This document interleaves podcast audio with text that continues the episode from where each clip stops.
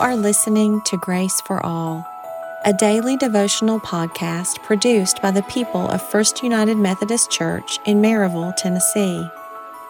This is Scripture Saturday, a time when we pause and reflect on the scriptures we have read throughout the week. If you missed any of our devotionals on these passages, you can find them on our website at 1stchurch.org. That's the number 1stchurch.org,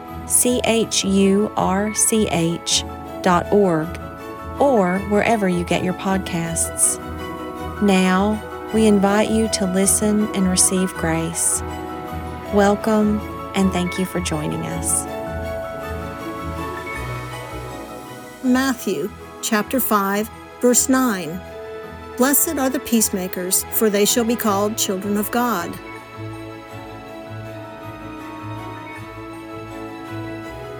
Philippians chapter 4, verse 6, and the peace of God, which transcends all understanding, will guard your hearts and your minds in Christ Jesus.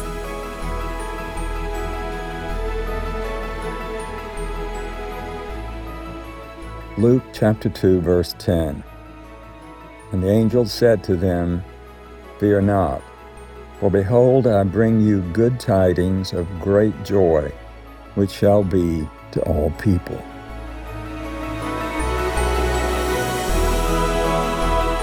Luke 2, verses 1 to 7. In those days, Caesar Augustus issued a decree that a census should be taken of the entire Roman world, and everyone went to his own town to register.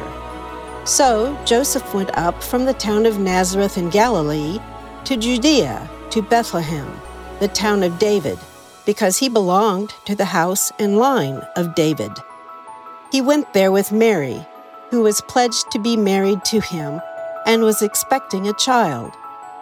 While they were there, the time came for the baby to be born, and she gave birth to her firstborn, a son.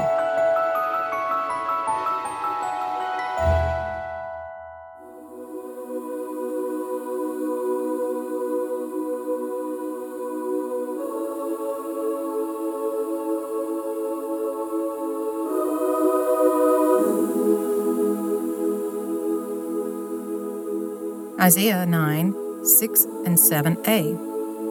For unto us a child is born, to us a son is given, and the government will be on his shoulders, and he will be called Wonderful Counselor, Mighty God, Everlasting Father, Prince of Peace.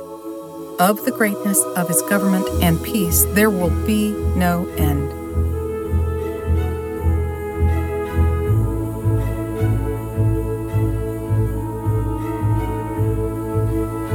John chapter 14, verses 26 and 27. The Advocate, the Holy Spirit, whom the Father will send in my name, will teach you all things and will remind you of everything I have said to you. Peace I leave with you. My peace I give you. I do not give to you as the world gives. Do not let your hearts be troubled, and do not be afraid.